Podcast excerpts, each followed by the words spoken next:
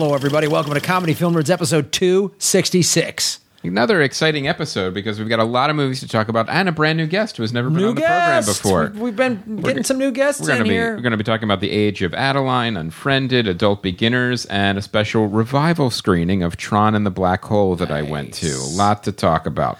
yeah, do a quick uh, earbuds update.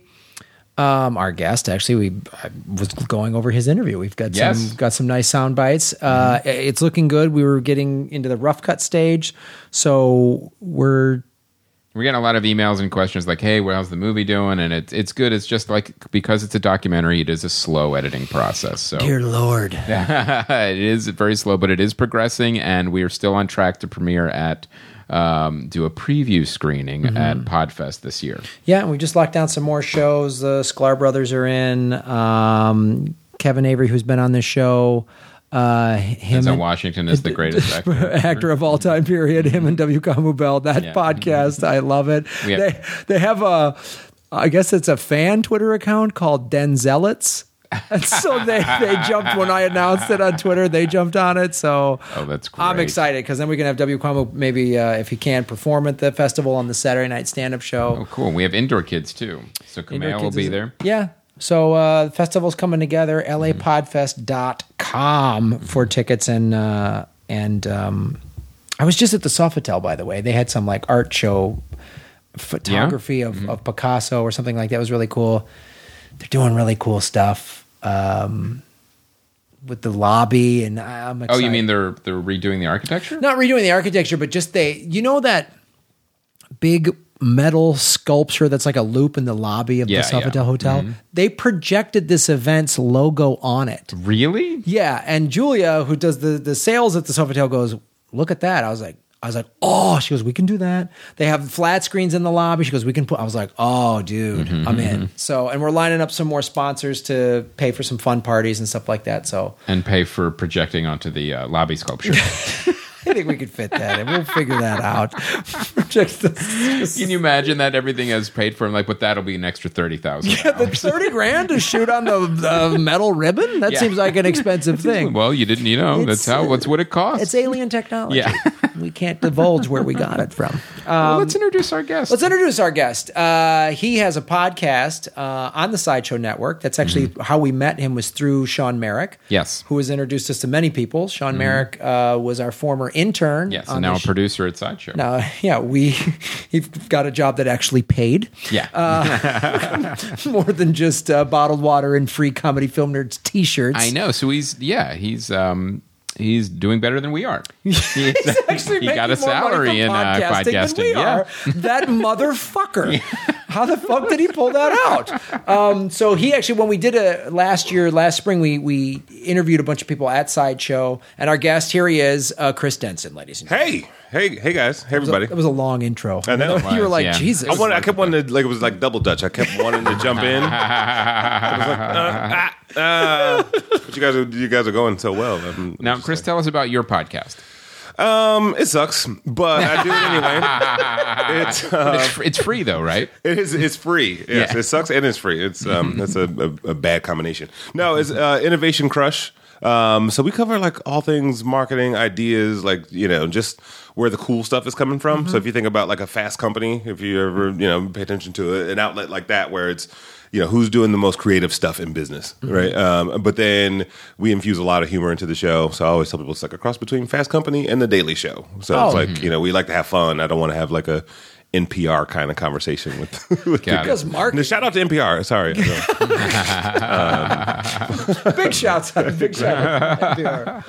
Uh, well, that's cool. I'm happy to be guest number 266. Welcome. That is that's quite that's a lot of lot of podcasting. That is a That lot is, of podcasting. That is, man. That's a lot of movies we've talked Yeah, about. well, and you know, we've always said since we started 268 and we're done.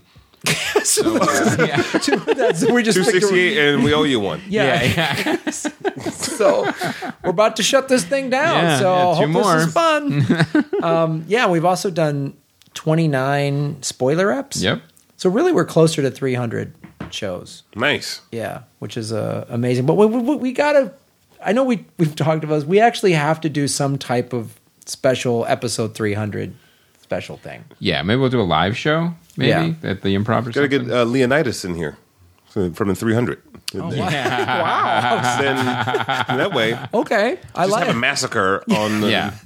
live on the podcast. He Well, can bring gonna- his own green screen. Well, we're gonna we're gonna uh, you know bury ourselves into the improv and then have an army attack us and we'll fight to the death. And we're gonna that's how our last Episode 300. episode three hundred is gonna be fun. Let me know when you're when you're taping it, so I won't be here. Come on, you want to die on our show? Come on, your you Twitter can- numbers will go up. You could market it. Don't be a pussy.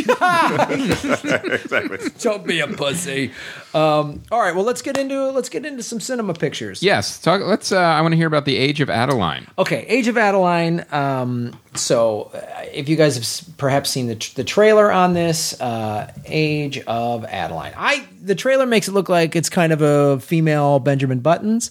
She, um, That's a good way of putting that. right? Like, yeah, kind the female Benjamin. Button. that's what I thought it was kind of going to because Benjamin Buttons, you know, was obviously he's aging backwards, and we sort of It's only one button, by the way. He had a Benjamin Button. well the DVD extras. He you has got an extra button. he has a twin brother. Nobody. yeah. the Buttons brothers. the Buttons brothers. Yes, They look great. There they. well, one age is the other way, and then they Yeah. met. They met at like forty-seven. They. Buttons brothers. So, um, I'll call that movie whatever I want. so the ages of Adaline. Um, no, the age of Adaline. Uh, that's what I kind of thought it was going to be Got it. Mhm. um, we're going to kind of see her go through history. It's a little more um, of a love story and kind of how it- it's it's an interesting dilemma of someone who doesn't age and how they would have to deal with that. Um, it's de- it's decent Yeah. She's you know Blake Lively does a really good job. She's she's a she's a good actress. She plays this character well because she's now the movie is is here in sort of modern times San Francisco, but she does a really good job of of carrying herself like an older woman that knows a lot, but is just in a young woman's body. Isn't that kind of like a, a vampire? Like basically, Yeah, she is a vampire. Okay,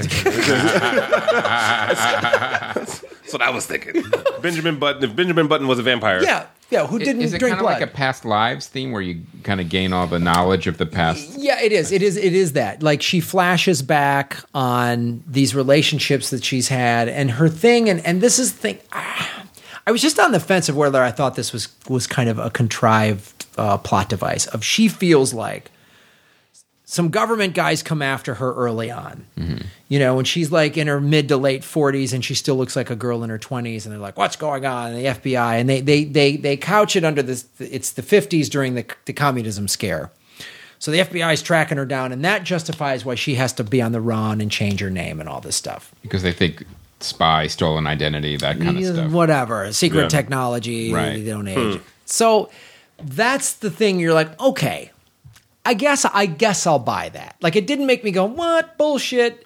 But I also wasn't like, sure. you know, I was like, "Oh, okay. You half suspended disbelief. I see. Yeah, I suspect. Yeah. I think for me it was kind of like the question of like what, what you know what would life be like i- if you didn't age, right You know? and so maybe you would have to go on the run or something bec- but but because she's like you know they'd poke and prod me and i'd be this freak and and okay i guess i kind of get that Mm-hmm. you know what i mean people would want to draw our blood whatever okay so th- i just ca- sort of bought that but it did bring up the, the question of you know as she gets older, her daughter is now in her 80s and is an is an old woman, and you know she's like mommy, and uh, the daughter is is is played by let me bring up her name. Uh, oh, Ellen Burstyn does a great job, and they do. There's these great scenes together where they're. It should be a grandmother grandchild, but they have the dynamic of a mother daughter, which is really cool. You know, like uh, Blake Lively's like, well, you should do this. Oh, mom. Like there's there's that kind of stuff, and they do it sort of in a nice subtle way.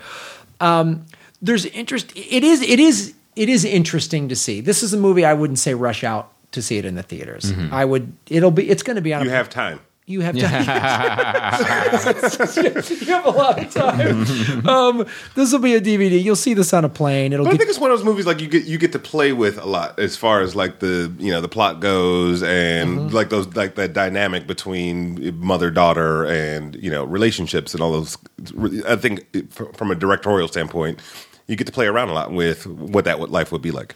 And that's interesting. And those are what you're drawing upon is those are the parts of the movie that are really good. I think when you string it together as the whole, there's some sort of predictability in the ending where you're like, okay, fine. But all those things you're talking about and getting to play with that is really interesting.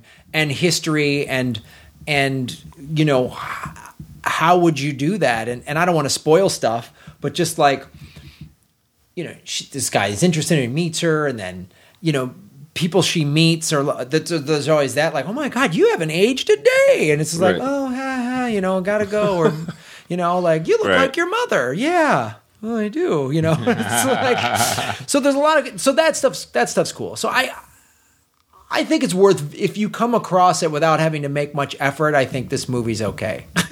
Does that make sense? it does I mean, actually. It's not yeah. like rush out and get early tickets Right. or whatever, but it's it's and, and those things are interesting. Well, so should we have our guest go next with adult beginners? yes, I want to hear about this film. Yeah, so you know, I um, it was it was, it was a good ride, right? The Duplass brothers kind of came in and, and told this story of uh, it was it, Nick Kroll, um, his character, kind of loses everything, ends up going back to his hometown, reconnects with the sister, and you know, life kind of turns upside down for him for a little while. Um, but it was good. It was just good to see Nick Kroll like not as a character, right? To see what sorts of acting chops he really has.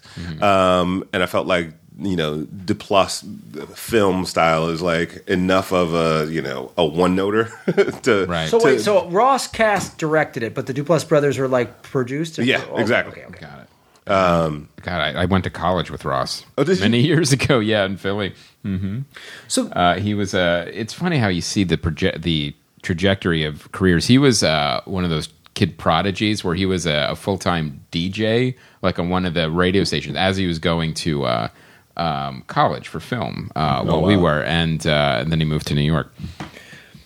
So what? So I'm living because this movie I was unclear. Just I, I haven't seen it, but like, so it's is it more drama than comedy or?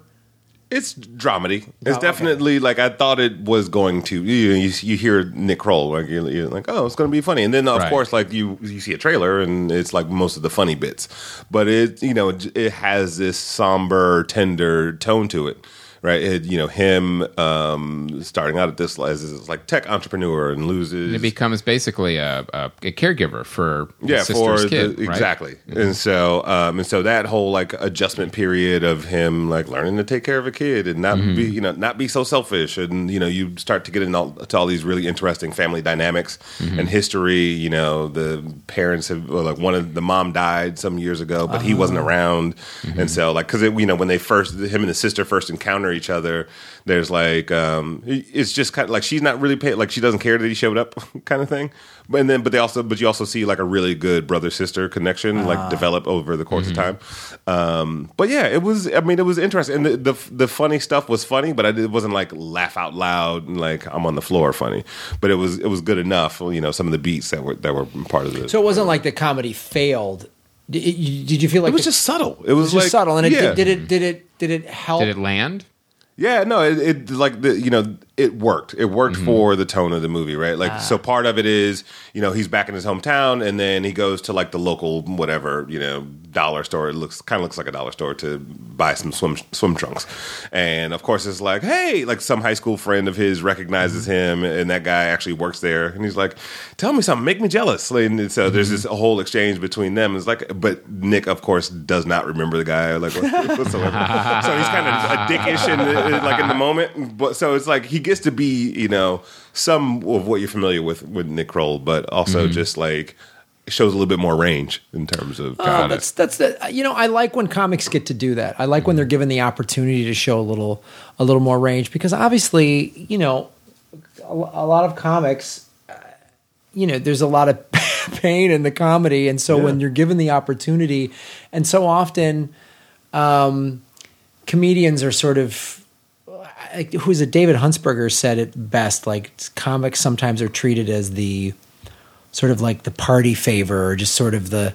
You know what I mean? They're just sort of come in and and you know dance and Yeah. joke a joke, joke and and Break the tension. Yeah, exactly. Do something funny. yeah, yeah. You're the wacky buddy, the, the Right. crazy neighbor, you know, with the with the crazy wig and the mustache or whatever. And so, I, Make everyone else feel better about being at the party. so this is good to hear. And, and how is Rose Byrne? Great you know it uh just the the character she played i mean they were all like they were all just really solid performances right? You know um there was a, again it just dealt with a lot of dynamics and interesting b stories that were happening. So from uh, from a story standpoint it was well constructed right? It, you know there was a lot of you know, like it, it- there come the middle of the third act. There's a, a lot at stake for everybody, right? Um, but I think the performances, you know, were really just uh, solid. Ugh, that, that's that's good to hear because I don't know that the trailer showed it as much as what you're saying. Do you know what I Right. mean? Like in Yeah. the trailer, I, I was like, You didn't oh, get all that information." I information. didn't get. I was. I was so unclear with. I mean, I was like, this could be what you're talking about, but I'm like, it also could be. That's how I felt. Yeah, that's when I when I saw the trailer, I was like, mm, uh, let me let, let's see, right? Like, let's just let's see what happens. Um, and I, I was just talking earlier. It was you know, I was like, I have a two year old and a ten year old, and so sometimes my, like my excitement filter or what's quality is a little bit different because I'm like, oh, I get to get out of the house. Like, Yeah, yeah. ah, I understand. great. Yeah. It's the best movie ever. Can you play it again, please? I'm gonna let the kids stay at home. For a So while. like so a lot of times I'll be talking to my friends about films I just saw, and they're like, "Really, you like that?" But it- but also I think No, it- I liked being out. exactly. I didn't say anything about the movie. Yeah. Uh, but no, you know, but also think it it helps you to appreciate like the art of filmmaking, right? It's like Right. the um, the Louis C.K. bit. And he was like, "Oh, Verizon sucks. AT and T sucks." He's like, "Well, you go out, and you make AT and T. Yeah. like see, see, see how easy it is, right? Like you know, like we shit on films. So so uh, this is that's which is the name of another podcast. No, I'm kidding. Shit on film. well, that's cool. All right. Um. Uh. Well, let's. Oh, let me talk about this real quick. Unfriended. Absolutely. No, I, I'm surprised that movie met your eyeballs. Well, there was some. There was some scheduling that just sort of some time needed to be filled in. yeah. get out of the house. Yeah. Yeah, yes. it, it, it, could, I, it couldn't have been intentional. That's what I was thinking. Uh, no, I wasn't like a plan. It was Yeah. like, oh, okay. Like you should. I can't wait to see this film. I Yeah. bought tickets in advance. I was looking at what was playing, going, all right. Well, it's the. Like, oh, you sat in the wrong theater. Six, not sixteen. damn it. Um, so this movie, uh, here's what happens, and it's it's this is all in the trailer. So there's a high school girl that you know has some video that goes online that goes viral of her doing something we don't know what you know something you know naughty she shouldn't have done. Gets cyberbullied and commits suicide, and then uh, So it's comedy. it's a joke filled laugh riot. Cyberbullying suicide. Um, so, uh, so I think it's a, either a year or two uh, on the anniversary of her death, and all of her friends are all getting together on Skype to have a Skype chat and talk about they're going to go to some concert and they're just being knucklehead high school kids. And um, this profile keeps popping up like who is this? We can't get rid of it. And the person starts saying things. So basically the, the girl that killed herself comes back from the dead to haunt these people. With a computer. with a computer. And Wi-Fi. And why well they have bluetooth and wi-fi in the afterlife and a Google, Yeah. Google account so that's the thing that's like okay so ba- the majority of the movie is you're through the, the lead character's eyes uh the i forget her name she she plays um One of the teenagers. That's all you have Henning, to say. yeah, one of the teenagers. so the the whole movie is you're basically at a Skype chat.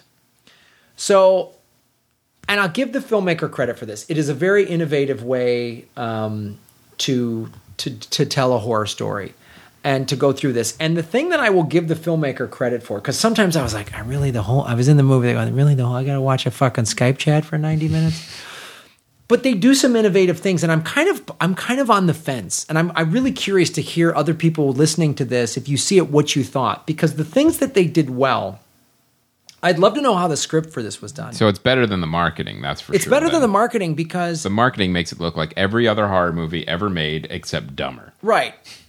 The the thing that is interesting is how they handle this, and I really get the feeling when you watch these teenage movies, usually the acting isn't that great. Right. Mm-hmm. Maybe one of them stands out, and you go, oh, "That's going to be the person we're going to see 15 years from now, still acting." Right. The rest of them, you're like, "Oh, you're pretty, and you're 19, so they didn't have to pay child wages." You know, Yeah. Like, you look like you're 15, 16, so we'll see one of the three Blair Witch kids again. Exactly. Exactly. exactly. You're like, oh, you're from Final Destination three. Okay, great. Um, but the conversation, the Skype chatting conversation, a lot of it felt like it was. I don't know if this is the case, but it felt like it was improvised enough to keep it sound like a bunch of teenagers talking over each other and you know like i'm just talking shit to you but you're kind of you know what i mean and then there's periodically everyone is on the same. But same visually, are we just are we literally just seeing screens like a Yes. So this, and once it, I'll give the filmmaker credit. Once, as soon as I started going, oh come on, this is going to go on forever. Something interesting would happen. The ghost or demon or whoever, uh, you know, because they're very accurate. These kids, you know, two of them are texting each other on their own. They're checking their Facebook. They're on multiple screens. So all of a sudden, the ghost is, is doing these things, or this dead girl, whatever, is doing these things that starts to become like. Because at first they're all like, "Oh, someone's hacking. This isn't cool. Not funny." Mm-hmm. And then the, the things keep happening. It's like, well, wait a minute. How could you do that? I can't close the account. I can't. Del- this is weird. And why have, they're saying things and then mm-hmm. like, I know what you. It's kind of I know what you did last summer kind of stuff. Like here's photos that you thought nobody knew about, and here's all this stuff, and it's like, um, there's something I don't know. There was something there. I was like, there's something intriguing about this, and and it was it was innovative. I'm just curious to hear what anybody else has. No, to it's, it's like right. it was like just interesting enough, right? Like Yeah. Keep your attention. yeah. So, well, let's uh, you know what hit hit the message boards because we know somebody out there in comedy film nerd land has seen it. Uh, get your kitten hands up. Type into the message boards, and uh, we want to hear what you thought of Unfriended yeah. Because Graham's not sure. What, what, what, what, what, what Chris Denson just said it though is just interesting enough. Yeah, Well, it's like I, there was um, and I, I, forgive me, but uh, there was a short film I, I saw as part of the competition. It was like, hey, go watch this film and vote for it, and it was say, similar sort of concept. All cyber, like that's all you see on screen is like technology. But it's basically like this whole relationship, boyfriend, girlfriend, makeup, breakup, you know, over something that he thought he saw on like, oh, who's Sean on your Facebook Right. page, and like, but it's it's a really good glimpse into like how these kids sort of interact with one another like it, but mm-hmm. also to take that you know that day-to-day communication. Like when cell phones first started popping up in movies right? You're like Right. you, you used to have to be in a phone booth or at a desk or in the kitchen to make the phone call. Now people are like in their cars and the, so the action or whatever the, the medium and the technology starts to play into the mm-hmm. storytelling. And so I, i'm curious to see more films that do that well right? Because it's an art in an art in and of itself. It is, and that, and that's that. You touch on a good point, there'll be more that do it poorly. I'm Sure, sure. I'm sure there's a ton who have. Mm-hmm. right? But it, it's it's it's just interesting enough that I can see why the budget on this is low. The shooting was pretty easy to do. Limited location. limited location. I mean, you could have put all these kids in one house and put them in each different room. I mean, you could have had one location and shot this thing in probably 25 days. They're also being sued by Skype. Yeah. Yeah. well, you just put that as a line item and Yeah, just. from their ghost department. But, uh, but, They're- but it, it was it was ah, but I think it's it is intriguing and and and and and Chris Denson, what you just said of it was an interesting use of this technology to tell the story. Too many times that's a gimmick. Right. You know what I mean? Yeah, absolutely. but like found footage. like found the found footage gimmick. gimmick. which I'm so done with. This Yeah. didn't. This really used it quite well, and That's you a credit to the director. Then. yeah, it was a credit direct. You would get freaked out if you're like, who the fuck? How is this? Yeah. You know, and, and, and when you start eliminating all of the reasonable answers, then it's like, ugh, you know. I just always assume it's the next girlfriend. It, yeah, yes. coming back from the dead, as they're wont to do. Um, all right, so now, Chris, you went to a um, Yes, I went to a, a special screening of Tron and the Black Hole at the Egyptian Theater, and, and this is one of the reasons why I love living in LA. You get to actually It's real see clear though. We got to be two movies. Yes, the two movie movies. Tron, and then the movie The Black Hole. Because you say movies. Tron and the Black Hole. Yeah, yeah. I think it sounds like one movie. Yeah, I And understand. a very inappropriate movie. yeah. Did the Pussycat Yeah, Theater yeah. open back up? Like what happened? it was only eleven bucks. I don't know. It Was was- this a peep show or a, the theater? It's not how I remembered it, but I still enjoyed it. Uh, so this was a, a really cool um, revival of both these films, and uh, there was a presentation from some of the people that actually worked in the visual effects on both of them because they they shared some effects teams, and one of the things I will say is I saw these movies as a kid, and they are definitely products of their time.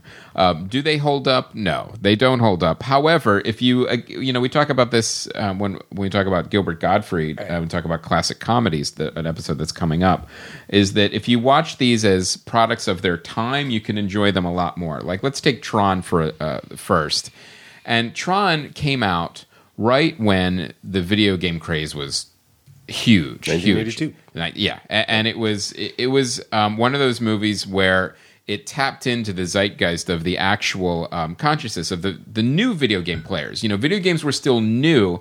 And also, the video games were still very basic. You had, you know, Atari 2600s around there. You have um, Pac Man and Donkey Kong. There was no immersion in video games like you have now. So to have a movie where you could actually be in a video game was like a geek fantasy that I also shared at that. Like, I Yeah. you love video games. This is so cool. You had to be in the video game. You know, now you you know you can get terrified playing Last of Us. It doesn't appeal. It's not the same thing Sure. it- it- at all.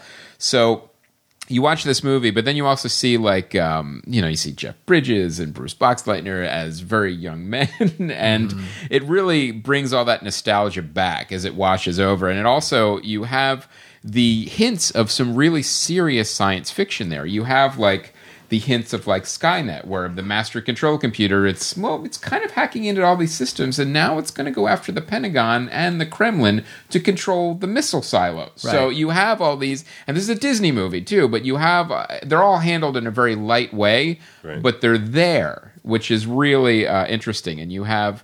Um, the whole dynamic of you know the users and the programs and how the programs get hijacked and have to play these games to the Well, death. What, a, what a like what a great forecast, right? Of- Yeah, yeah, it really, it really was. Which is weird because I- Yeah. I don't think they're actually predicted, you know, per se. Like there's no Nostradamus of Right. Mm-hmm. involved in the film, but the idea, like you said, this immersion in the technology, Yes. like what you could do, like nobody was actually thinking about that. No, no, especially all the graphics were still blocks and little, you know, very, very simple sprite based uh, characters. So when they actually created this film, they created all these new computer technologies with the graphics, and this was one of the first uh, movies that ever had so much computer graphics in it before. And then when the video, when the visual effects team started talking in the intermission, it was, it was first of all part of it was so technical I didn't understand what they were talking about. They were literally talking about old outdated effects technologies and i'm like i don't they're using i don't even know what you're talking about and uh, this is the story that really stuck with me though. Um, tron when it came out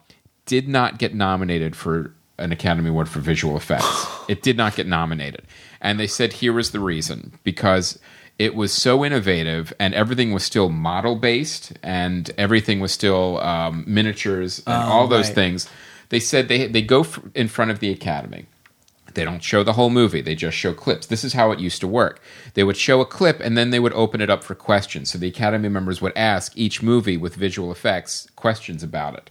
And they would ask all the other movies that came out that year effect, effects questions. And for tron they only asked two. They said what camera did you use and what models did you use? And they said well we didn't use any model. Everything was generated in the computer and they said the hostility in the room was unbelievable Really? and when they went out of the room, they're like, that went horrible. What happened? And it, it was explained to them later that all the other Academy members and the visual effects people felt like they had cheated, that they did not make the special effects. The computer did everything for them. so that is why it never got nominated for visual effects. Like the computer just did everything on its own. They And just all pressed a couple of buttons. Yeah, they, and, and all of a sudden, oh yeah, all these computer animated generated images came out. Yeah, is a So, fascinating story. It was unbelievable. I'm like, oh my god, like I can't believe it because it was so far ahead of its time Yeah. that they thought, well, that can't be real. You you cheated. I wonder, I wonder. I wonder if we'll ever have like that kind of conversation again, right? Where uh, some a film comes out and the Yeah. tech, uh, yeah, I can't almost, uh, and I can imagine this was kind of like the scene in 1982. Was like. I can't imagine what that next wave of technology combined What- with storytelling is going to be like. what it'll look Nah, like, is that yeah. real? Like, to enough for me to question it. Yeah. like I, Yeah. I don't think we'll ever have that again. That's a great. I, I yeah. How could I mean? I don't know because technology is moving at such a rapid fa- Yeah. pace. I don't know what what could come along that we wouldn't believe. right, exactly. Do you know what I mean? You Like- can make pretty much anything in the computer now. Uh, yeah, and especially just like we talked about uh, Ex Machina, Yeah, the technology and the we've been talking about AIs and seeing one. I mean. T- from just as I said, from a graphic standpoint, it looked very believable and real. So when somebody comes up and says, "I've developed a, an, uh, an AI," we're all gonna. No one's gonna be like, "What?" We're gonna go, "Oh, it's a, Oh, okay. that's, that was Oh, bound to you're happen. Really? Bound to happen sooner or later. Yeah. great. How much is it going to cost? Does it, does it make uh, lattes? Yeah, we'll Yeah. check my email. For it. Yeah, can I wear it? Yeah. Hey, AI, read my email to me. I have a name. Yeah. I didn't ask you your name. I asked you Lippy with me AI. Yeah, I don't yeah. your back talk. You know, Just there's read some goddamn people. email. Yeah, yeah. You know, already people are going, "Shut up, Siri." You know, Well, let me ask So- you now. I forgot. Were these were these thirty five prints or were these digital? they were 35 millimeter oh, prints, and, and he and now the the Tron one looked very very old and dated and scratchy, but Disney gave an archival print to the um, Egyptian for the black hole, so it looked fantastic. It looked really good. But I uh, don't one- remember the black hole as well. One more- I know I saw it. One more thing I'll say about Tron is, as they, you know, the the sequel wasn't as well received with all this weird technology of having, you know, Jeff Bridges' face younger and all that stuff. And the reason the the um, sequel is didn't do well is the basic concept of like immersion in video games. It's not a big deal because we feel like we're in video games now when we play. When you're in Grand Theft Auto or any of these, you know, you, you feel you're there. You can get terrified in a horror video game just as easily. Um, so I think that's one of because the main concept now is kind of outdated. You're you're not really going to make a new compelling Tron movie. It's just not possible. Right. So, but now the black hole. I, I remember seeing this as a kid and it freaking me out because it's it was like Disney's first PG movie, and it was creepy and weird Yeah. and unexpectedly violent in parts, and uh, and also a lot of it made very little sense. So it's one of those movies that's a real cult classic that you Does have to that have a confusion special. still hold up? Yeah, the, con- the, the confusion definitely does, absolutely. A- And, I'm watching this movie, and you could tell it was like trying to cash in on the Star Wars um, big market. But you know what they were saying at the talk that this movie was in development before Star Wars, so you know it only got greenlit after Star Wars was like a huge, a huge hit. Right. So the thing about this movie is, first of all, it's got a ton of stars in it. It's got Robert Forster, um, Anthony Perkins, Yeah, Ernest uh, Borgnine. Ernest Borgnine, and uh, even Maximilian Schell. And I think even Roddy McDowall was the voice of uh, Vincent the Robot. Uh, so you, you you've got a fairly remarkable cast in this film, and you have these. This basically this movie didn't know where it wanted to go because you have some really dark science fiction parts to it, and you also have the goofy kids type stuff that you would see in like a Herbie movie.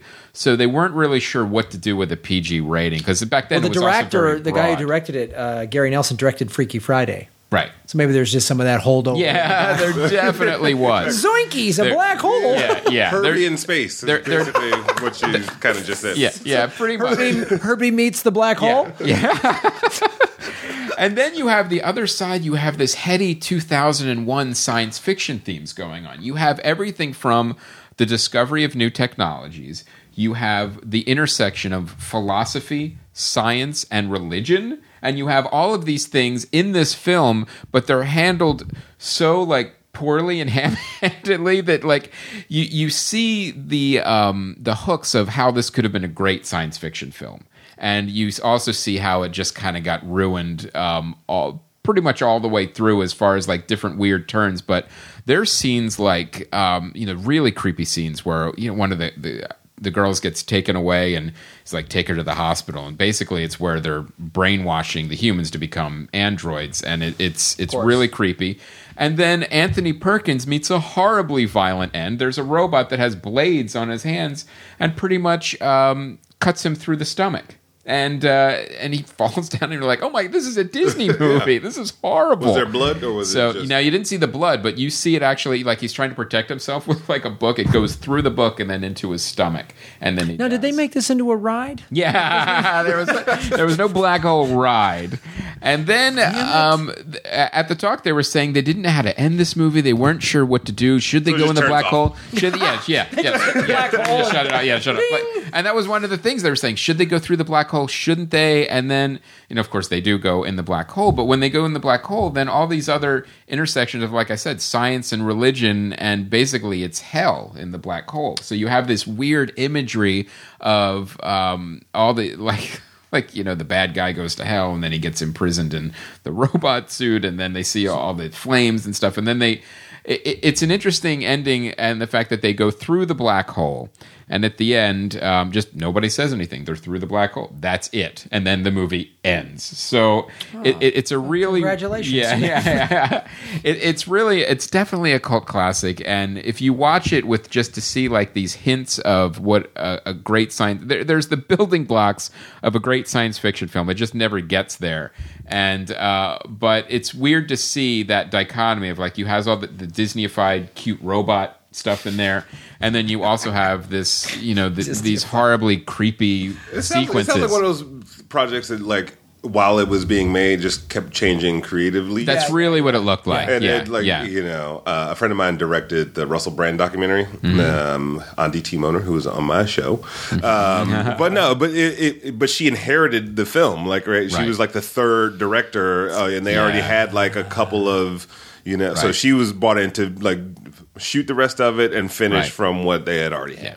So you, you, I mean, she did a great job, but you, you're Right. cobbling this Oh you know, yeah, story together. you're Frankensteining a movie together, Yeah. which is Yeah. like And the, the the other thing too is you're watching this film is like no one none of the actors walked through it. You know, there there's some hammy uh, dialogue and some real like there's some overacting, but no one looked like they were like I'm just going to phone it in. They really they're there. Anthony Per- they're they're there. Ernest Borgnine, Anthony Perkins, Robert Forster, they're they're they're they're definitely present. And what's funny too is you, it's never really explained what all of the crew does. Like you have like the captain, and then you have the girl with that has ESP with the robot. But like, is that the only reason she's on the ship? And then you have Ernest Borgnine, who is in a sweater, and you're not even she does not even in the uniform that everyone else is in. Old granddad So I'm spaceship. like, why is he even?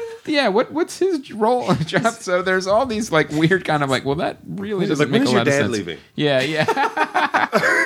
you have ESP. Tell us when this Yeah. gets. So so it's really, um, but especially with Max. Sounds like Show, Amazon living man. on the moon. if it were taken seriously, yes. Uh, so, but, And there was a black hole next Yeah. to it. And there's a Hanging by black like a hole, little yeah. thread. and there was also some very innovative special effects here, but they were all models and matte paintings. There wasn't uh, computer generated effects in Ah. this, but everything from like you know a giant asteroid that rips through the ship, it all looks really cool um, for the time. So um, definitely um, check it out. As but again, see it with like more of like a period, a, a product of its time, and with uh, nostalgic eyes, not contemporary. I can't wait to see an old science fiction classic. No. Yeah, it's, it's good Robert Forster stuff. Yeah, yeah, it definitely is. Um, it, it's worth a view, especially from a historical perspective. All right. Well, uh, sponsor. Hello, we got what do we got coming up, Graham? Oh, we got proflowers.com, Chris. and we got Mother's Day coming. up. Oh, we do have Mother's Day. So uh, why wouldn't you send your mom some flowers at proflowers? That's your evil. That's yeah, Yeah, I love these guys. they sent us They flowers sent and they're us flowers. great. I came off the road the day I'm, I'm literally walking in my apartment. They show up and they come with a nice vase or vase, however you want to. Depends on how fancy you want to be. Yeah, Yeah. but- vase. I'll fancy it up. Um, but yeah, you guys, uh, we they've advertised with in the past. It's really cool. I've used it. I have sent this to my mom. Uh, this is an amazing. The, these kind of things are are great. Um, if you have family all over the country, uh, if you're busy, You know, like you don't have time to. I'm both. like my, you know, it's funny. I, I, I use, uh, that service a lot for, uh, for my mom on Mother's Day and her Oh, birthday because, uh, like, you know, we're in LA, she's in Michigan, and I'm like, okay. Well, this is like super convenient for for me to do something nice. You know, old old ladies love that and stuff.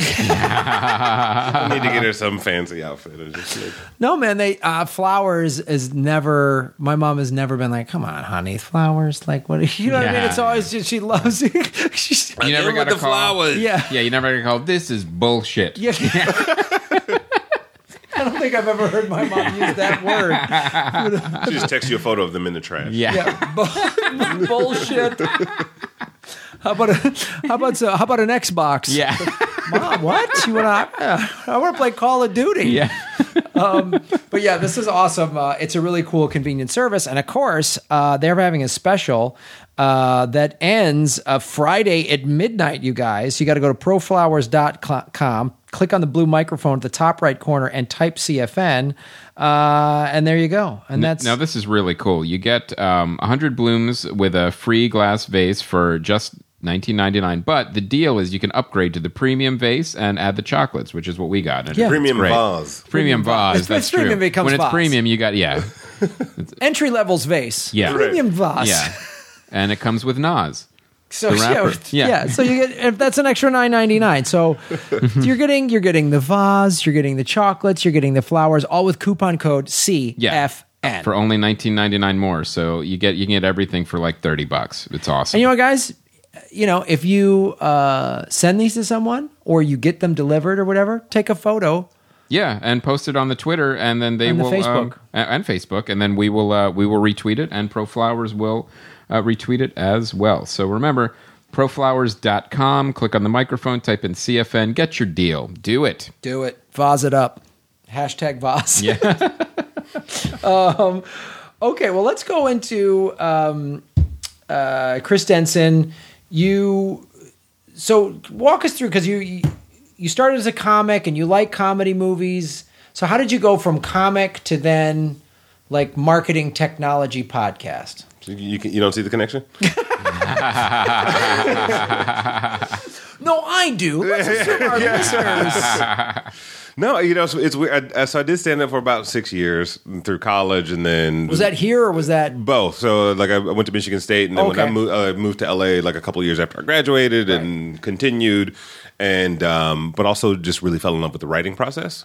Um, and so I, you know, wrote a, a couple of scripts and wrote some sketch comedy. Got hired in a couple of TV shows. You know, was kind of doing the dual role of writer and uh, you know on screen talent.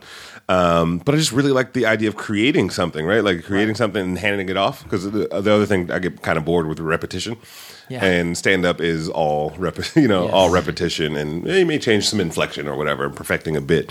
Um, and then from writing, I, you know, got into production, right? So it was like, oh, like let's Mm-hmm. go make this thing too, and that got fun. And then when you make it, you got like, oh, let's figure out how to give it to people, right? And then you're like, well, that's marketing. And then you know, once sort of like the social media and technology piece started to happen, it was like storytelling just became this vast you know opportunity on multiple platforms. Like oh like we were talking earlier like oh now there's a whole new medium we can use to tell a story. So Right. there was just always just like the spirit for me of creating concepts and ideas but i also love a good laugh right? So so um so my career kind of became entertainment meets marketing meets technology. Uh you know and, and had my own agency for a while. Used to work for the american film institute's digital content lab. Oh wow. and you know so it was like i was lucky enough to be able to combine all these really random you know uh, disconnected interests.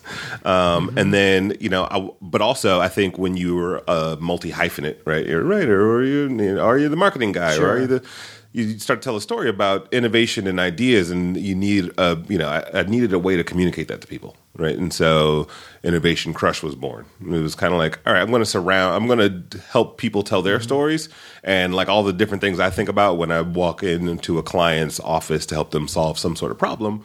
It's like all right, here's the types of thinking we try to employ. So we've had everybody from George Whitesides, who's the CEO of Virgin Galactic, to Sugar Ray Leonard and talking about innovation, and you know, um, Where are we at with Virgin Galactic right now? uh, it's it's We on the dire moon yet?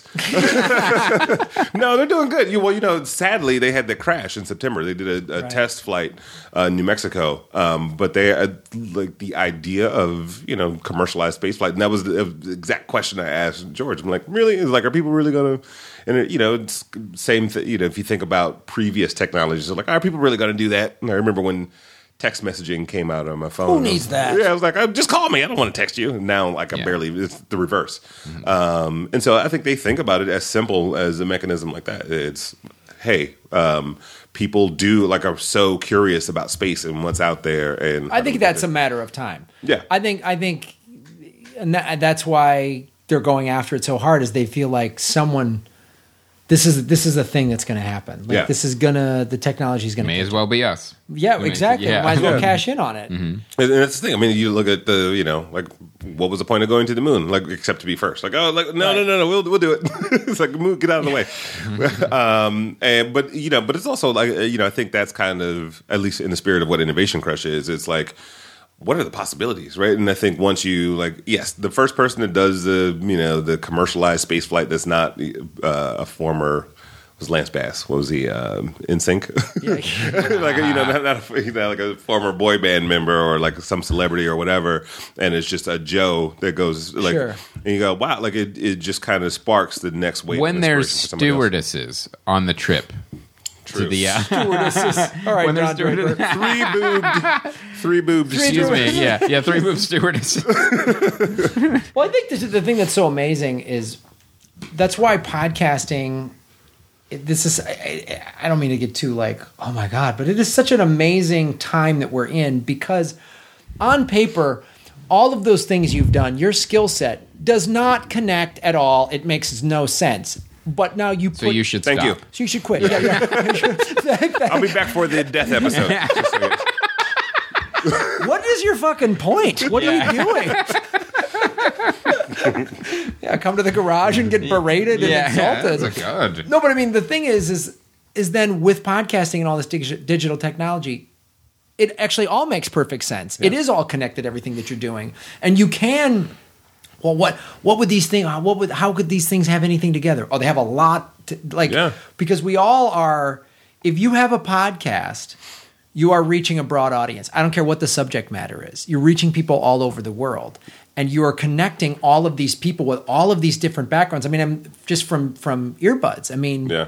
like there's all these interviews and the fans are like and I and I say it in the trailer I'm like you know we have a gymnastics coach we have a drill instructor we have a Japanese Mm-hmm. housewife we have an Australian miner none of that makes any sense on paper but oh they all like yeah.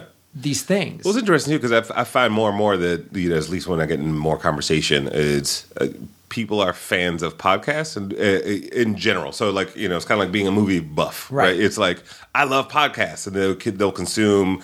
Whether it's about horses or Yeah. about innovation or about comedy right. films, like it's, it's like the- there's there's that like Uber consumer out there, and then there's like as the more niche you get, of course, like people you've got a very targeted audience. So, um, but yeah, with our show, we like we People like, that only watch Game of Thrones. There's a podcast yeah, for them. I, exactly. Like I mean, any sort of random weird interest area you can find.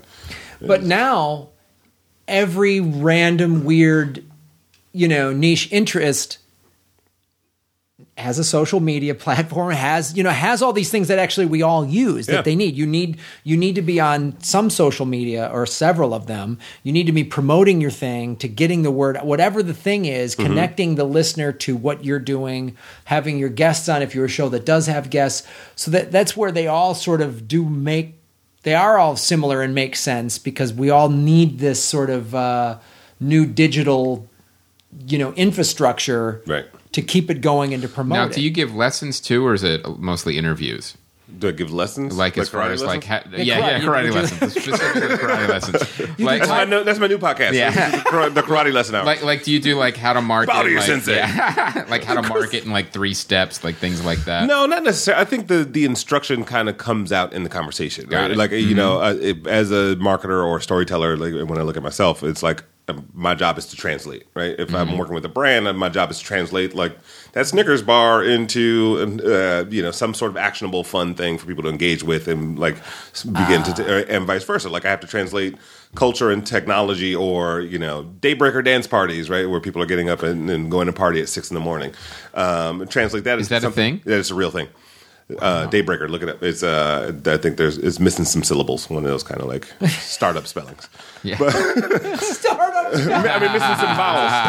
That's a term. Startup. Used to be hip hop spelling. Now it's like Yeah. startup spelling. boy, boy, boy, boy, the the Dawn Rave people are pretty angry. The dog, dog wave, but they got the snaked up. yeah. But no, so it's like we're constantly just translating, like pulling out the important bits. So a lot of it is happens in the conversation. I mean, mm-hmm. like, Sure. Oh, so that's just like when most entrepreneurs face. If, if Sugar Ray Leonard's telling me a story, I'll go like a lot of entrepreneurs face. You know, Sugar Ray. Leonard's telling you a story. You better Everyone listen. better be quiet. no, I see what you're saying because Sugar Ray Leonard is talking about his specific whatever boxing world, and you Yeah. can say, and you can kind of bring it into the general terms of like if you're running a whatever business, Yeah. this is what Sugar Ray's And you done. talk about like you could talk about everything with him. It's like yes, we celebrate Sugar Ray Leonard, yeah, right, like as a as a fighter. But like look at the team that he had to assemble of trainers and nutritionists mm-hmm. and mm-hmm. pub- like he had like he's a business leader in that sense because he has to organize and choose the right people that are going to help him be a winner. and he was one of those guys too in the '80s that one of those athletes that became a brand. Right. Before that was like a, now it's like a thing. You oh you got you, you- these high school kids are talking about their brand as athletes, but he was one of those guys who's like, okay, I'm Yeah. gonna I'm gonna you know most of us. I mean, I was a, I was a boxing fan, but Sugar Ray was one of those guys. Many people learned about who he was from his ads that Oh. he did. You know what I mean? Like he had all those ads. Uh, what was it? What did he do? Dr Pepper. What was there was? He did a m- million ads. I forget there was some. Maybe it was don't remember. Pepsi. Anyway, He didn't mention that in the interview. Yeah, he didn't talk about his ads from the '80s. Yeah. No, he, didn't, he did not bring that. Bring that up. I did. I interviewed the guy who uh, created uh, MacGyver. This guy named Lee Zlo- Zlotoff, and we were like ten minutes into the conversation. I was like, "Wait, let me stop for a second. I want to make sure people know that you're still relevant. I'm not just like holding on to some brand for 30 years. Right. Like, um, but he's actually like toured the world and has been teaching the MacGyver method of like pro- creative problem solving to like major corporations, you know, organizations, and all sorts of stuff. Like it's given, uh, I want to say, uh, like uh, similar to a TED Talk, like a, a few different times. Oh, wow. But it's just like we can all MacGyver solutions to problems that we face in business and in life. And has, was working with like psychology or like psychology professors from the University of Michigan, and working with the White House on this like STEM education and science and all this stuff. So, but it's funny, you know, you think about like. I had I forgot to set it up. It's like, I, I don't want everybody to think you've just been like holding on to your glory days, like, like actually selling MacGyver VHS tapes at a convention or whatever. Signing them. It's like a Napoleon Dynamite. Kept watching his uh, football. Yeah, Could have gone pro. MacGyver could have been bigger, man. MacGyver could have been bigger. Well, that's awesome. All right, guys. Well, uh, check out that Innovation Crush. Um, let's get into some DVDs. Yes, uh, Paddington. I actually I did see this. It was way better than I thought it would be. really? Uh, it's actually a really good um, kids movie. Uh, the kids really liked it, and it's kind of fun. Uh, Nicole Kidman really has a blast as an evil taxidermist who's trying to stuff Paddington. Um, it's definitely a fun kids movie. Uh, no, Did the bear look too real for you? it didn't. It actually looked it looked okay. I I was thought- thinking in the previews. It just kind of freaked me out. It was like a little too photo. You know what? It's one of those weird things where, like, I could kind of in the trailer, yes, but once you start watching the movie, you kind of get used to it. Like, I, ever since the Snuggle Bear, yeah then they're all creepy. I, they, yeah, they yeah, all creep me out. The Paddington Bear, the way they move, they just all seem. I don't trust them. yeah. I can't argue. So with I don't know. that. I'm going to see this Yeah. movie. I don't trust that weirdo that bear. weirdo bear. Yeah, don't like it's going to steal your laundry. I barely want to see it. Yeah. Ah, Chris Denson, ladies and gentlemen. So we also have the Wedding Ringer. This is one of the Didn't this other. movie just come out? uh, it like might have. ju- Yeah. just, like, this they is another literally- Kevin Hart movie that uh, Two weeks ago in theaters. yeah. last week on DVD. I, They handed out DVDs when you went to the screenings closed, fella. There you go. Just take this. Here's a Screening download is code. closed. I think we're all waiting for um, Kevin Hart to be in, a, in, a, in a great movie because we want God, him to be that's in a it. guy- We really want him to be in one. He deserves one. That's a guy we're talking about, like we were talking about with Nick Kroll. I'd love to see what Kevin Hart could actually do. Right. Because I'm just, it's like this, get hard. Like, uh, come on, man. Like, I just feel like, I'm sure he's just, he's caught up in that big machine. Yep. He gets five scripts, and they're all none of them are good. And his agent, oh, do this one Right. because it's with this guy, and this will help your because thing. it's all they get packaged with this writer, this Yeah, director. man. You can read all the emails, at least the Sony ones now. Yeah, yeah, you can you can See, see, exactly how it all happens. happened. But I'd, I'd love to see him because I do think he's funny. But all these these trailers and stuff, I'm just like, man, I want to see him get something that's like. Well, let's do. Maybe we should lead into our DVD pick. Uh, let's be cops. You saw this, Chris. Yes. I did. I did. And I was pleasantly surprised. Like, eh, you know, some movies you just have to let go, right? And you not take it so seriously. So when I read all the reviews, I'm like, oh, it's bad and two stars or blah, blah, blah. And uh, it. It was a very successful depiction of what you would do if you could get away with being a cop and you were like an immature 30 year old man. and it was like it was like uh, as I'm watching it because I have this whole immaturity wish list on my own personal life, and I'm like, that would like that all that stuff would be fun. So the scenarios you find them in, uh, I think they I would love to see like the DVD extras or the you know or the deleted scenes that were like.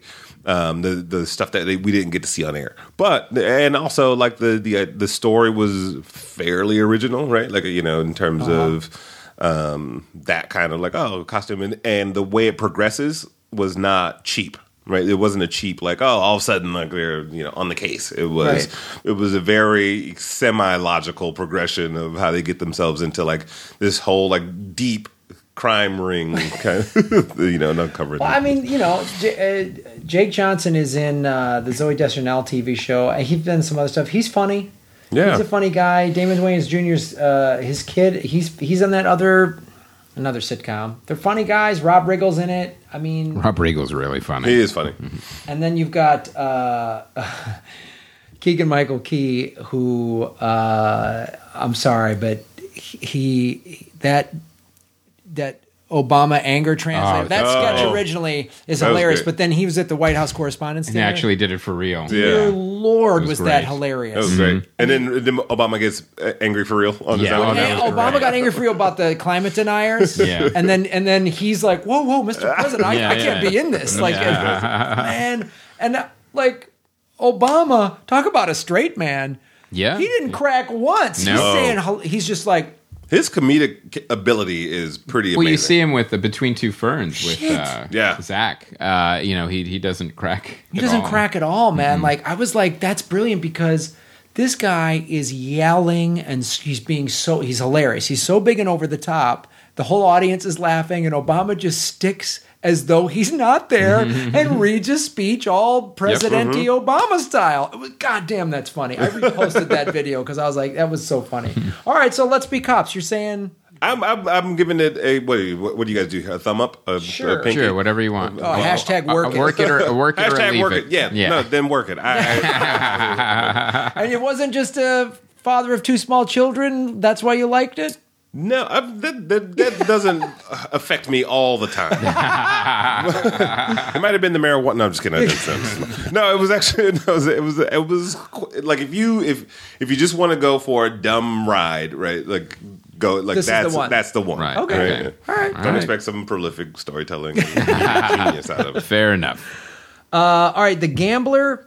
Now this, This was a I- remake. It is a remake of the James Caan movie. I saw this film uh, because they were they they released it. They were trying to maybe get some O- Oscar movement on it, uh, which it just didn't. It was too st- pretty strong. I thought you were going to say it was just too stupid. it's just too stupid.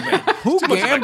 gamble. I don't care. Um, it's it's Mark Wahlberg. Uh, he made some money on that. His like name is like above the title, and it must have been his like film. I think it was. Tyler Perry on this one. yeah, Yeah, I think yeah. I think it was almost yeah, yeah. Mark Wahlberg presents Well, the gambler. I, starring. I, I think it was him, Yeah. you know, after the fighter going, well, I, you know, I got a shot at maybe getting back in the Oscar race. Um, it isn't strong enough for that, but it's a good film and there's really solid performances. I forget the, um, let me look this up real quick, but it's Gambler. Uh, Jessica Lange plays his mom. Uh, John Goodman plays a great, um, a great bad guy, and Brie Larson plays his girlfriend and she, they're all really solid performers. It, you know, you probably missed this movie because it didn't have a wide release. And it was it was just it just got muscled out of the Oscar race. So this is a great DVD pick, I think. Oh, cool. Okay. Okay. No, I, and it's funny enough. I did want to see it, but again, Yep. the two kids, you, you gotta, Yeah, yeah. gotta pick, gotta pick, You gotta the go watch battles. the cops. Those are your choices. I was at home on demand. And the next one is uh, Inherent Vice. Now, this is getting wildly mixed reviews, although people who've seen it have said it makes very little sense. I'm- and uh, uh, this is the uh, Paul Thomas Anderson Yeah, P.T. film, right? Anderson movie. Yeah, yeah. I still haven't seen it because of all the mixed reviews. I was like, eh, I don't know, but now I feel like Now, maybe well, it is a well, good it's starting DVD. To show, well, it's starting to show up on planes, so I'm going to have a couple hours to kill on a plane. I saw, You're gonna it, get I saw it. I mean, it was. It's just a trippy film, like because it's so drug induced. You know, Right. if you think of like, uh, was it uh, Fear and Loathing in Las Vegas, and just like it. I- If you haven't been there, then you like, you, like substance wise, then you're like it, it probably doesn't make much sense to you. And I saw it with a theater full of hipsters, like downtown LA, and like laughter. Did you smell peyote? Yeah, smell peyote. They were doing peyote in downtown LA. Wow, that's making a comeback. Who knew? Oh, hipsters. hipsters, There yeah, yeah. A lot of them are shapeshifters now. yeah, they're going to do it in space soon, as soon as they get the shuttle going Sure. The inherent with their flight attendants. Nice. It's great. But no, it was like it's definitely like a it's you know, you can tell it was the directorial choice was very much through the eyes of someone who's high on something. And, and that's kind ah. of if you again if you put yourself in uh, if you can put yourself in that shoe, uh, you know, in that in that setting uh, for yourself. or you could just get high. Or yeah. there's that. There's on what I don't know because there's a lot of like drugs in that movie. A lot. all right. So Sounds like uh, All right. do some peyote and go to the movies. Yeah, yeah. With a bunch where do you of find peyote? Like, uh, who's I a don't peyote know. Where would you get it? Craigslist ad? And you're like, Well, Yeah. probably. want it. Yeah. No, it's, Peyote. it's a, no, Whole Foods carries it now. Kale and peyote salad. and get the quinoa on the side Yeah. for us to me. It's great. Not too much, just a little. Just a little. Just a little. Um, all right, coming up this week, I believe there's a little Avenger film coming out. yeah, and this is one of those weird. I already got um, my tickets at the Chinese theater. Well, that's just it with the weekend now. You know, a lot of um, showings are already sold out. Yeah. Like literally, you have to, wh- which a lot of people do do, take Friday off. You Yeah. go to an earlier one, or you go to a very late one, or you're going to end up going um, Sunday or Monday Right. because Friday and Saturday nights are pretty much almost sold out. Hey, I'm going Friday afternoon Yeah, yeah. at the Chinese theater. That's a that's a good time to go, and I'll probably go. You know, dad time, which is Friday at eleven a.m. You know, while the kids are Drop the school. kids off. Yep, and then go right to the ar- ArcLight. So uh, Oh, I'm excited. now counter programming is interesting. It's a Kristen Wiig movie called Welcome to Me. Uh, when Alice Klieg wins the Mega Million lottery, she immediately quits her psychiatric meds and buys her own talk show, which sounds great.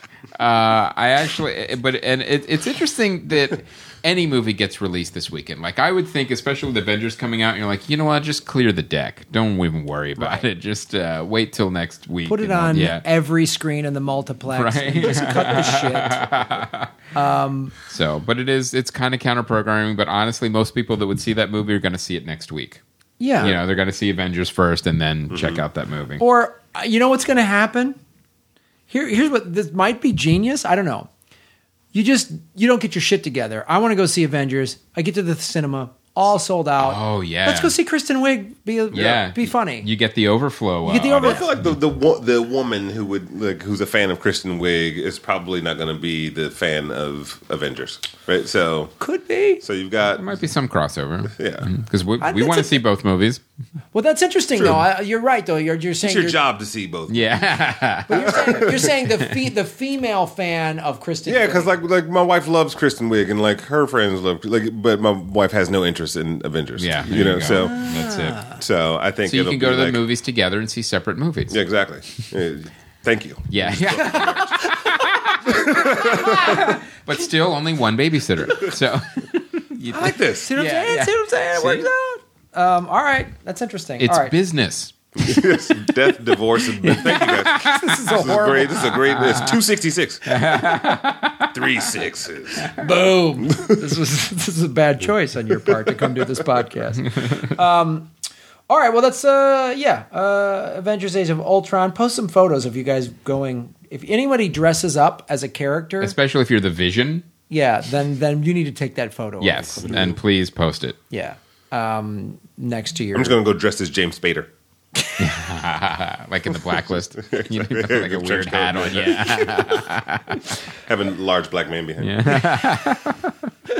All right, let's go. Site spotlight. Uh, Neil has a review of, Of- True Story. Yeah, which is a weird story about like a uh, serial killer who um, takes the identity of a journalist and kind of like reports on his own um, It's- story. It's it, it, but it's got some people in it too. It's uh, I think Jonah Jonah Jonah Hill is in it, and uh, and James Franco are in it. Yeah, I'm yeah. Sure, I just I saw I almost saw that yesterday, uh, and the timings didn't quite. Neil liked it. Now I've Really? seen I've seen mixed reviews. A lot of people have not liked it, but Neil actually he did like it. So you All can right. check out his review on the site on comedyfilmnerds.com. All right, fan feedback. This is a great one. we Dean Haglund last week uh, spoiled uh, the Homesman. He ru- he's what happens in it. Normally we don't do let that, but we just that just happened. Yeah, yeah, it did kind of happen. It did just kind of happen. But to be fair, we didn't edit it out either. We didn't edit it out, so that is a little bit on us. So Yeah. one of you, uh, Johnny Pomato or Pomato, Tomato, pomato. what, Yeah. let's call the whole thing off. Uh, he took issue with this, and rightfully so. Chris, do you want to read this? Sure. I just wanted to express my outrage that you allowed Dean Haglund to completely ruin The Homesman for your listeners. I'm one of the few people who saw The Homesman in its original theatrical run, and while it certainly was an imperfect movie, as a fan of the Western genre, I thought it did some excellent things and I ultimately enjoyed it. I also want to point out that it has a Rotten Tomato score of 82%, so it's not as universally hated as Mr. Haglund might have assumed. Now, I want to stop reading this for a second and say how polite and um, Johnny, civil this Johnny, uh, you in, you this are post really is. pissed off. You have a very justifiable reason Yeah. to be mad, and you are. But you're remaining civil. You're remaining very. I, but we thank you Yeah, so much. And this is the exact type of conversation we enjoy we love, and we encourage. love this, even though we ruined something. Yes, and not only did he ruin the big second act twist, but he mapped out the entire ending of the movie as well. Like I said, I've already seen the movie, so it wasn't spoiled for me, but I think you owe your listeners more than spoiling a relatively new movie and writing it off as trash, trash just because one of the three hosts saw it and hated it. Please be more careful in the future for the sake of all us film nerds everywhere. A valid point. Johnny, you're correct. A lot of I like this Johnny guy. I like, I like Johnny. You're right. We're, we're sorry. Um, when he did that, part of me was like, That's oh, why we sent Dean to Australia. that's why. yeah. he was- he's never coming back for Yeah. this very crime that he's committed. Um, you know, typically when we have a new guest on, although we didn't do it today, but we didn't need to. Yeah. Usually we say, "Hey, real quick before we record, no spoilers. Don't Right. Mm-hmm. don't spoil a movie." That's why we do the special spoiler apps. Dean just was really mad, and we're not yeah. going to tell him no. yeah, he Um, just he just went off. he just went he, he had an axe to grind. he did have an axe to grind and a boomerang. He had a suicidal axe to grind. He, he was mad. So a third act. I would just say this, Johnny. Uh, you are you are justified.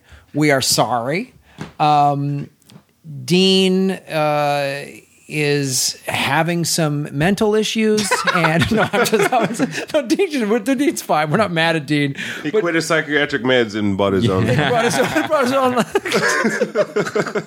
bought, bought his own talk show, and that's why he's You moving to know, Australia. technically, he did uh, let us know that the NSA is the one that ruined the movie. Sure. they're, they're the one that you know spoiled it. this ra- this never this kind of stuff rarely happens we never we always try to prevent it and we try not to let these spoilers pop out but yeah, we'll, we'll be more um, aware of it in the future. more aware of it it was just we then got on so many jokes because of it that it was Right. like i didn't want to edit that out if it was just a one-off where he just Yeah. like blurts out a spoil them then that, there would have been five callbacks that would have made no sense. yeah, yeah, and then we can't. but We got to keep the jokes in, Johnny. That's Yeah. that's the one. Sorry, brother. That's the, the, the Yeah. jokes are landing. So this was a hashtag work it and leave it. This was a hashtag work it and leave it. You we apologize to you and thank you. And we thank honestly, guys, we we know you're not going to agree with everything that is said on this show. No. And we love these healthy We don't. discussions. We don't. I don't agree. I don't I don't I don't like what I said on this episode.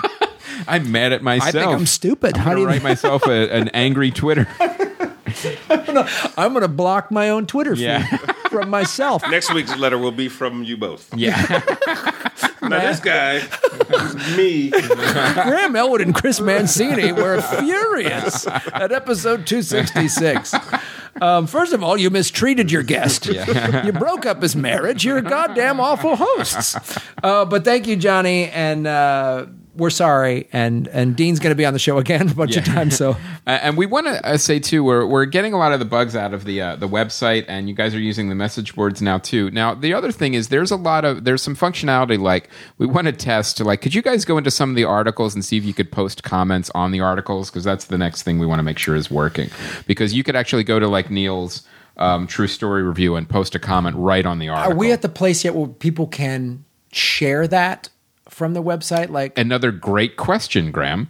Let's find out uh, if you guys could be our beta testers on some of the articles. If you could comment and see if you could share it to Facebook or Twitter, the article specifically, that Great. would be great. That is Awesome. good trolling right there. Yeah, Why don't you just see if it works? yeah. so we can get some shares and likes. Because honestly, this is also how uh, we find out when stuff is broken on the site. We don't really know until you guys tell us. All right, guys. Well, that is our episode. Man, we covered a lot of films. We do, and we want to say one thing on a on a personal note. A lot of times we say that we want you guys to you know give us uh, twenty dollars a year for the site and in the store, but this week um, donate that mo- that uh, money to the earthquake. Um, in Nepal. uh, Oh, in God, Nepal, really the uh, there's um, the Red Cross. There's tons of organizations that are helping over there. Pick Red- one, yeah. and the, the money that you were going to send us this week, send it there. yeah, yeah. And uh, the, the Red Cross has makes it so easy now. You can even just text. Uh, and Oh, wow. For ten Okay, it's bucks, even easier. They go they go real simple. So, yeah. Um, because that death toll is still rising. it's they don't even know, and they don't they don't have the infrastructure for emergency and rescue. Um, I was listening on the news today. Efforts. That, yeah, that, that there's you know there's people way up in the mountains and they can't Wow. even get to them. Yeah. And, and and also too, you know, here you know this is a Cal- California's an earthquake zone, but the zoning and the money we have to spend on the code, like the, we have infrastructure for search and rescue. They, well, not only that, but, Yeah. but they have these just brick, these giant buildings just made out of brick that just crumble. crumble. Yeah, I mean, just that, and that ancient would- temples crumbled. yeah, that wouldn't happen here. So, um, all right, guys, help out whenever you can. Uh, all right, that's our show. Uh, we want to thank very much um, Chris Denson for being on the program. Chris, where can people find your podcast, your Twitter, all that stuff? I don't know. I thought you guys were going to say where. How would you not? Um, Go to I, Virgin Space. yes, exactly. Um, iTunes, Innovation Crush, uh, Sideshow Network, Innovation Crush, and SoundCloud, Innovation Crush. Everything spelled like it sounds. So, um, And me, now you guys aren't in the comedy section of podcasts on iTunes. You're in the Business, right? we business, yeah. We're like we were right underneath TED for a while. Okay. but um, so yeah, so like Okay. in, like inspiring content, so on and so forth. um, and then me personally, Densonology, my last name and ology uh, on Twitter, and that's I mean that's that's that's good search and, and destroy. search, find me and destroy me. Well, thank you so much for for being on the show. Um, all right, guys, that's episode two sixty six, and of course, uh, you know, uh, LA Podfest uh, tickets, all that stuff. But um, that's our show. Really appreciate you listening. Yeah, and thanks for the support, everybody. you know, everything from you know good reviews on iTunes and getting other people to listen, spreading the word. That all helps too, and that that's free. And thank you, Johnny Pomato, Pomado. Keeping you guys your feedback. right. Yeah, yeah, keeping us on track. Keeping us honest. um, all right, thank you, Chris Denson. My name is Graham Elwood. And I'm Chris Mancini, and as always, remember Han shot first.